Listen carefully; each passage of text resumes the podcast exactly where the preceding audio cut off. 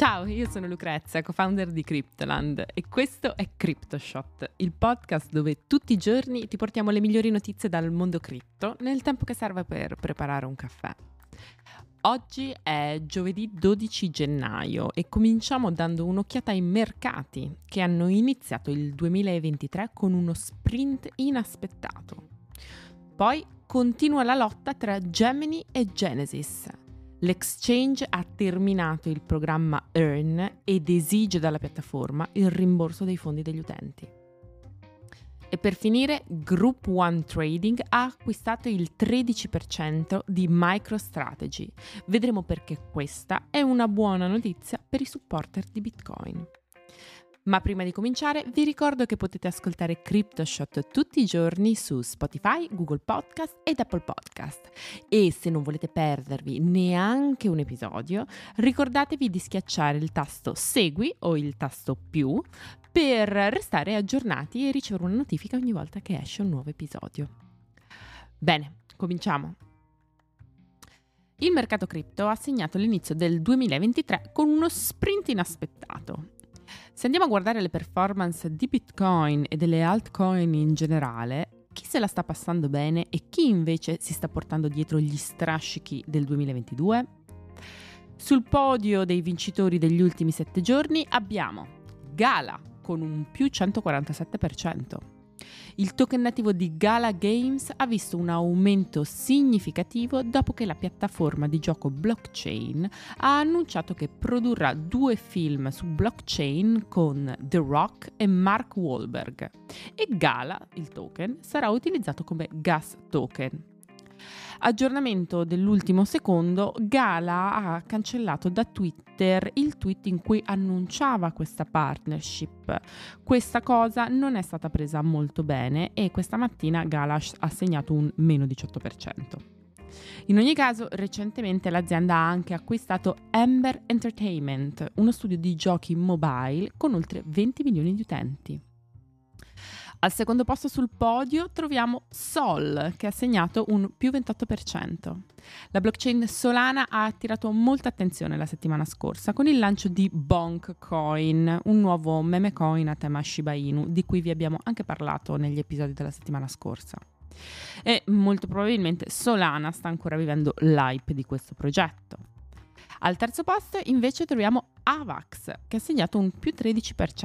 Il prezzo del token nativo di Avalanche è cresciuto grazie a importanti partnership annunciate recentemente, come quella ad esempio con Alibaba, Shopify e la Federazione Internazionale degli Scacchi. Aggiornamento dell'ultima ora anche qui, ieri il prezzo di Avax è salito ancora dopo che Avalabs ha annunciato una partnership con AWS Marketplace di Amazon per accelerare l'adozione istituzionale di Avalanche.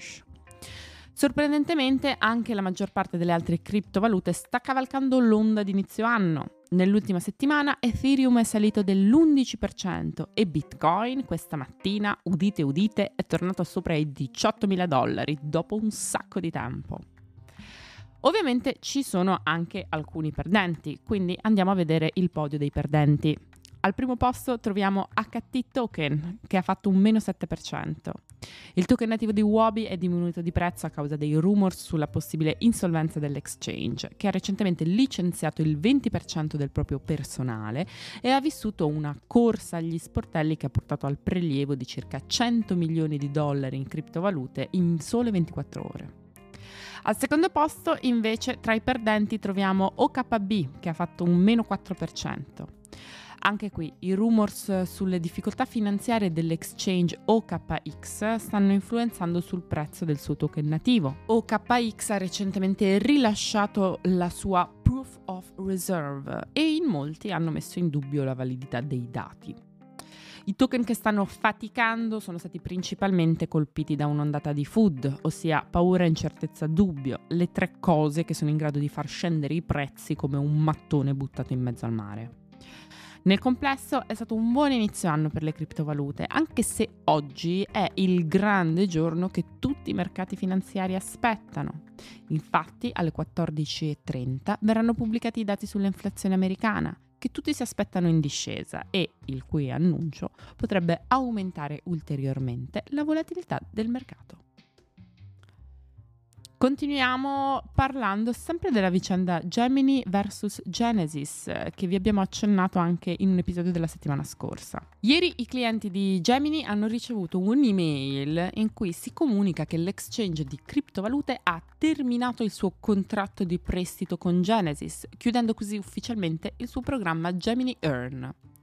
Nella mail è specificato che il piano dell'exchange è ancora quello di chiedere a Genesis di rimborsare agli utenti di Gemini Earn tutto ciò che gli è dovuto. Mi sembra il minimo. Un breve recap per chi si è perso le puntate precedenti. Gemini aveva scelto Genesis, una delle più importanti piattaforme di prestiti cripto, come partner per il suo programma Earn. A novembre Genesis ha interrotto i prelievi dopo il crack di FTX e Gemini ha dovuto sospendere il programma Earn e bloccare gli utenti dai loro account e dall'accesso ai loro fondi. Al momento sembra che Genesis debba agli utenti di Gemini Earn fino a $900 milioni. La settimana scorsa Cameron Winklevoss, il co-founder di Gemini, ha scritto una lettera aperta al CEO del gruppo che controlla Genesis, Barry Silbert, dando un ultimatum. Avete fino all'8 gennaio per risolvere la situazione.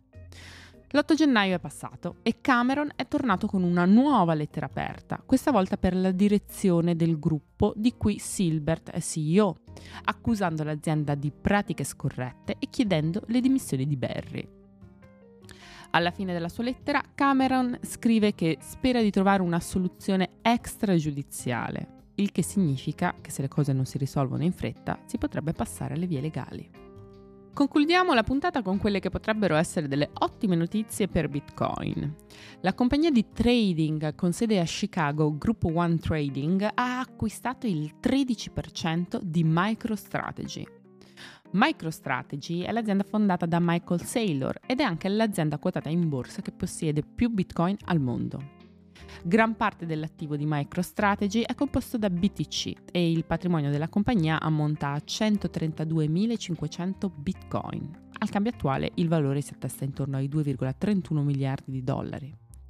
Proprio per questo la notizia assume particolare rilievo, perché di fatto è una scommessa sul successo di Bitcoin. Group One è una compagnia di trading che opera sul mercato azionario americano, che di solito opera come market maker. È piuttosto inusuale che gli operatori di mercato che operano come broker sul mercato azionario facciano delle scommesse sull'andamento di asset come Bitcoin. È quindi anche possibile che la posizione sia stata assunta come protezione nei confronti di un'esposizione short su Bitcoin che la compagnia ha da qualche altra parte.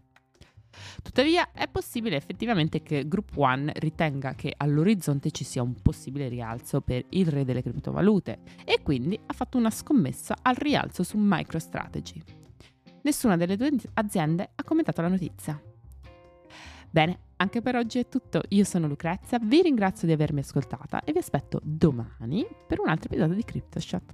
Ciao!